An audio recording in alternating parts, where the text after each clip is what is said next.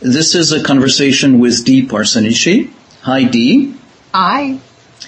So, uh, Dee, you're uh, part of the SE faculty in uh, Canada. So, other than that, what do you do? Um, I'm a counselor in private practice here in Port Alberni, a little town on the pretty much west coast of Vancouver Island, Canada. Um, and in my practice, I do mostly early developmental trauma work and attachment attachment work. Um, we are lucky in this part of the world to live very closely with a number of First Nations communities, um, and I get to do a lot of work with the people from those communities as well as the non-First Nations um, people in these communities. So, um, as you talk about First Nations, maybe for people who are not immediately familiar with that part of the woods, uh, think about uh, on the west coast, northwest, uh, these big totems and uh, you know old cultures. Yeah. But do you want to say a little bit more about um, the First Nations and their life in today's world, in today's Canada? absolutely. Um, people may or may not know that Canada has a rather horrific history um, with First Nations people. Uh, part of that being residential school, and that's a lot of the work um, that I do in this community. Residential school um, was an attempt by the Canadian government, um, in collaboration with a number of different churches, to uh, the quote is and is take the Indian out of the child, and so um, the children were removed at ages five, six, seven, eight from their families, forcefully removed. The parents were told they would be arrested if they didn't um, allow the children to be taken to residential school. Um, the children were their language was immediately taken away. They were forced to speak English and beaten and punished if they didn't. Um, and they were separated from their families and their siblings. They were not allowed to talk to their family members in the in the schools.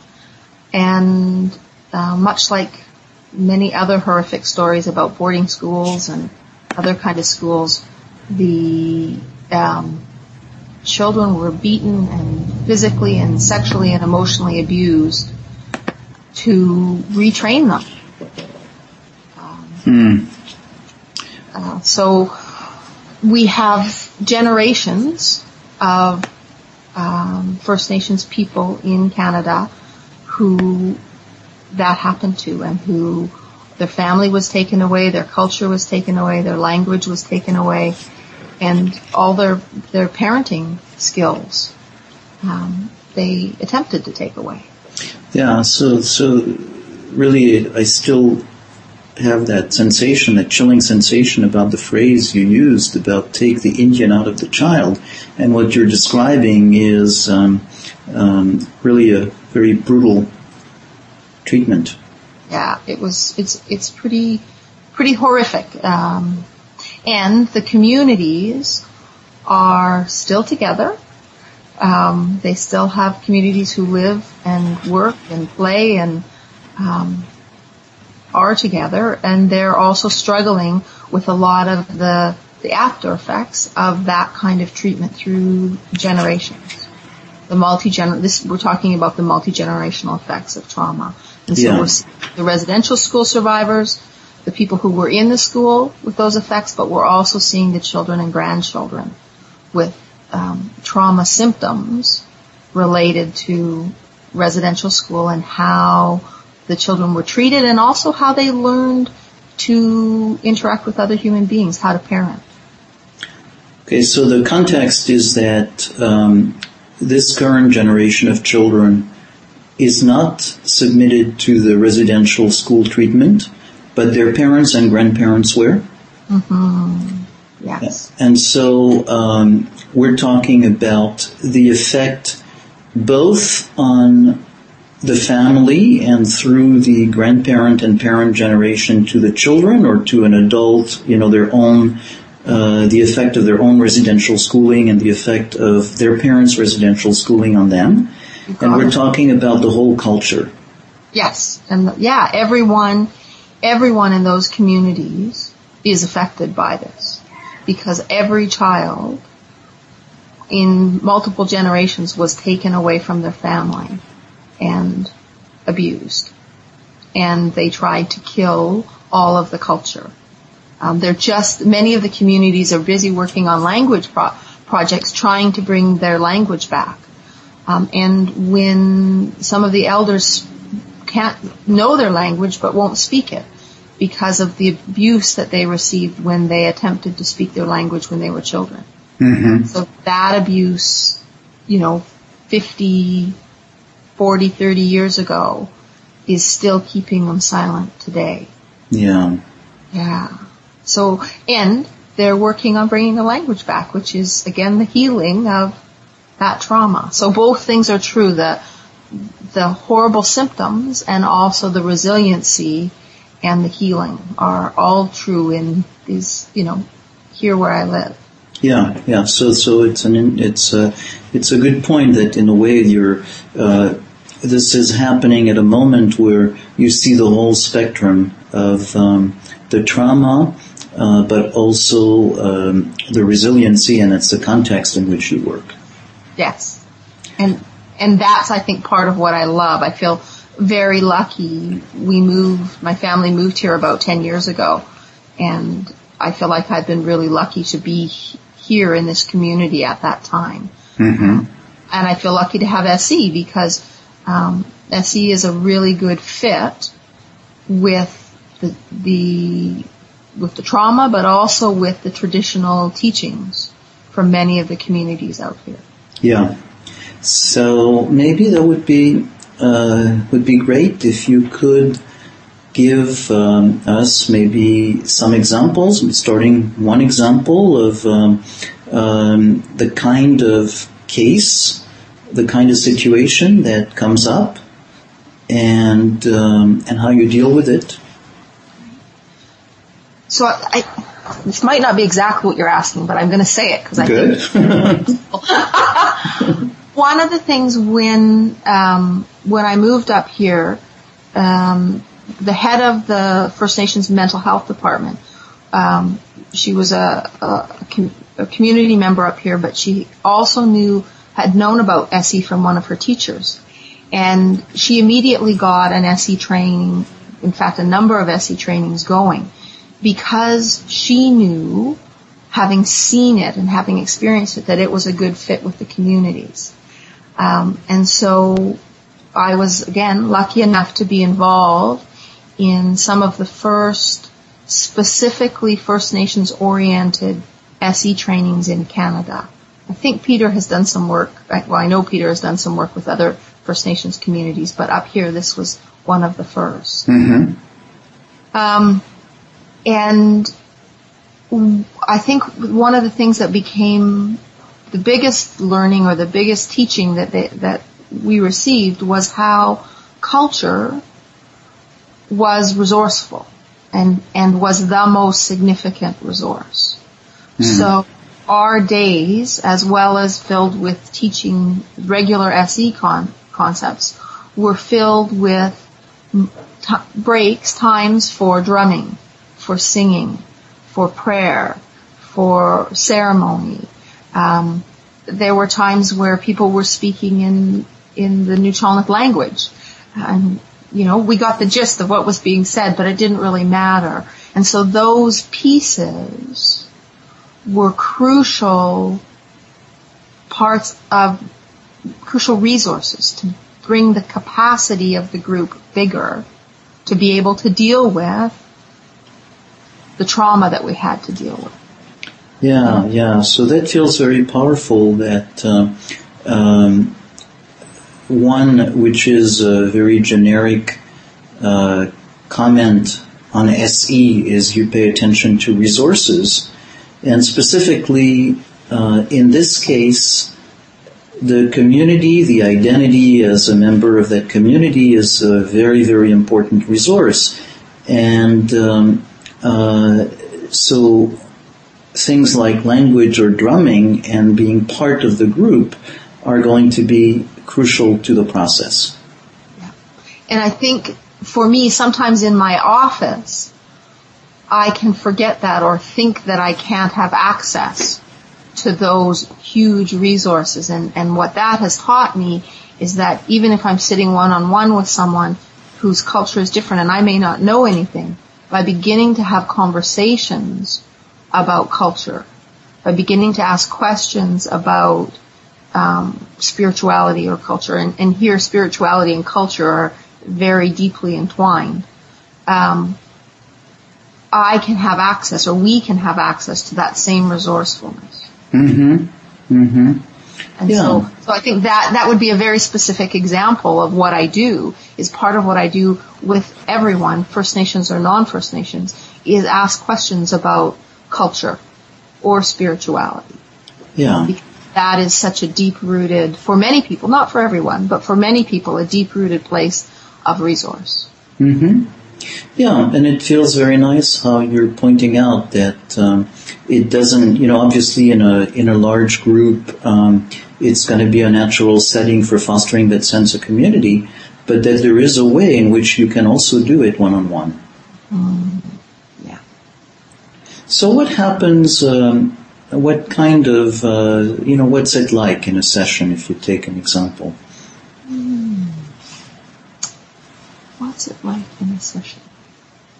Well, um, again, we, I, I think one of the important pieces for me is this question of spirituality or um, culture. And I think about one young woman who I worked with, and, and she was um, talking about some trauma that she'd experienced. And we were talking about some loss and we had some questions about death. And I said, what do you believe about death? Mm-hmm. And it's interesting because she's a First Nations young woman and she, we, she sort of talked about what her family teachings were and, you know, where all this, this, these cultural beliefs from. And I said, so what do you believe? What's your belief? And it was so interesting because she then told me, well, she really was fascinated with the Greeks and what the Greek gods had to say. And, and it was so interesting to, okay, so then, then we, we had a conversation and we didn't know, neither of us knew that much about it. So we went and we, we, she did some looking online and I got some books out of the library and we started talking about, gee, what do they believe? And, and how does that fit with her own beliefs? Mm-hmm. And her beliefs around the loss of people who were really significant to her and has been very traumatic for her. Has created you know, symptoms of anxiety and distress. And so, you know, give her a lot of challenges at school. And so as we have these conversations, she starts to feel more confident.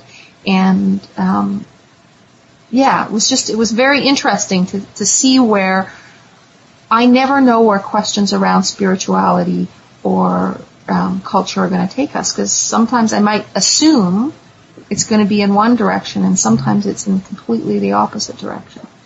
Yeah. But what I notice in her is the change in her nervous system, is the change in her state.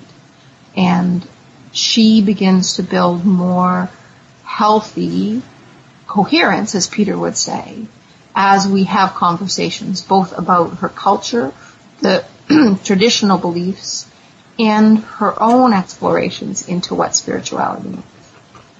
Mm-hmm. Mm-hmm. Does that make sense? Yeah. An answer your question? Yeah. So uh, it's uh, yeah, it's a very nice part of, in a way, uh, relating it to as an SE practitioner. We all want to bring people to a place where they're resourced, where they're in coherence, and pay attention to that and work from there. And you have identified something that works very nicely with people who are First Nation people. So I'm curious about having that experience, a deep experience of working with them. What happens when you work with people who are not First Nation? Is there some um, something that you bring with you from that experience? Well, I think what I've learned is that the importance of asking questions about culture and spirituality. Um, and, and I, am going to back up because because this is what I this is how I learned it. Um, I work I work with Nations people, and and like with any any person, sometimes we get stuck. Sometimes I notice we're we're working, we're working, and there's been three or four or five sessions where it seems like we're talking about the same issue, and it seems like we almost get somewhere, and then they go away and they come back, and we're back in the same place. And um, I'm really lucky here. I have a number of First Nations healers who I can call in and I will often ask them to come into a session with the permission of the, the client who I'm working with. And they will do some kind of ceremony, ritual, they'll speak about culture, they'll talk in their language while I get to sit and listen, um, not understand. And what happens is something changes. And we come back to do the same work that we've been struggling with for four or five weeks, and it's different.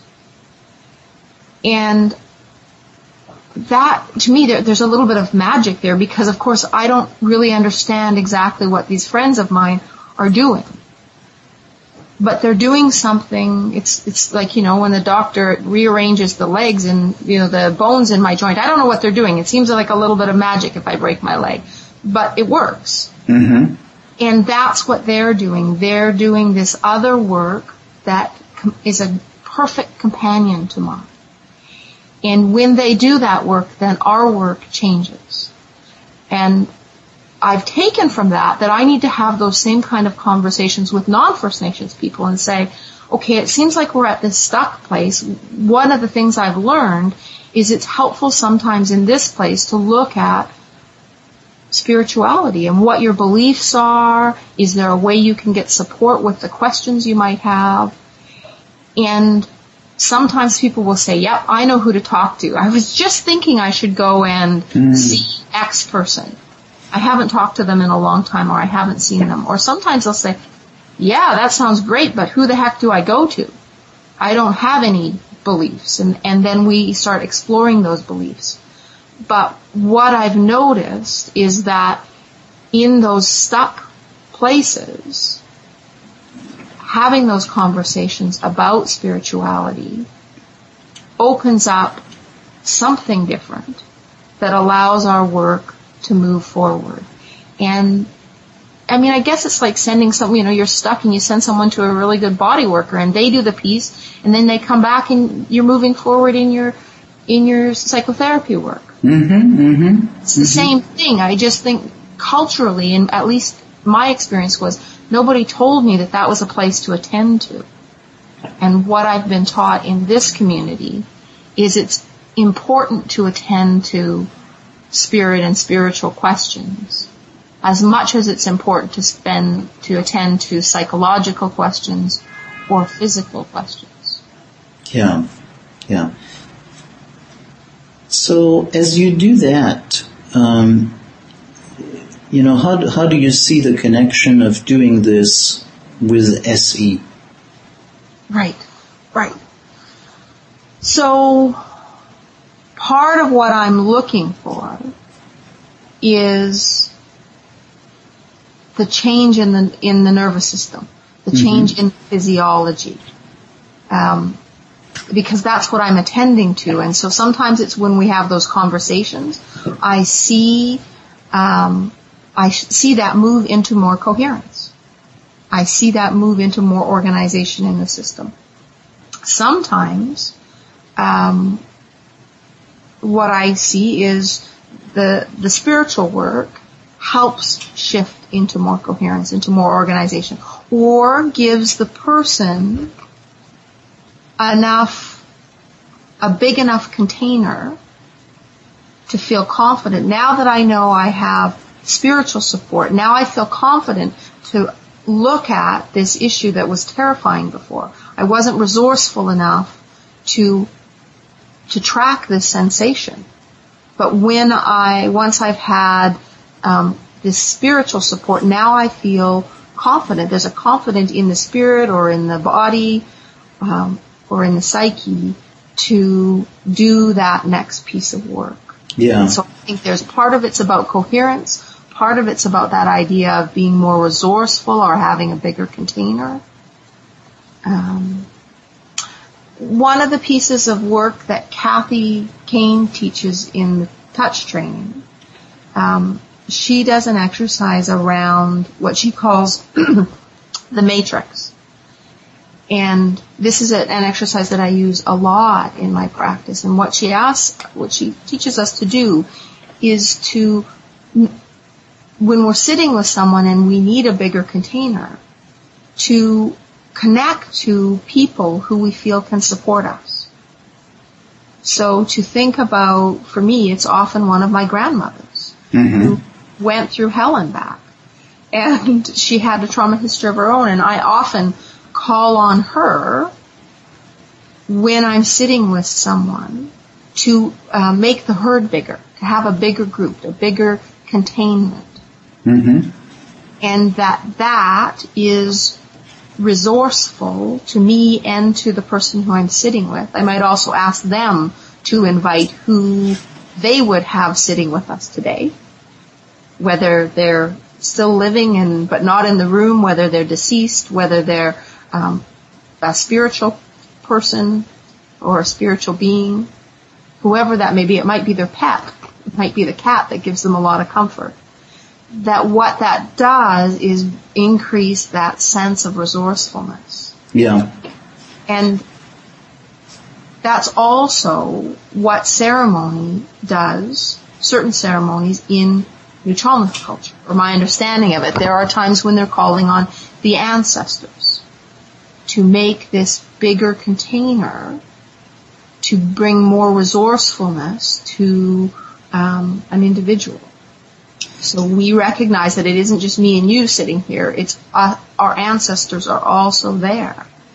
And that's a way bigger herd and it's way less scary to do traumatic work when there's a bigger herd.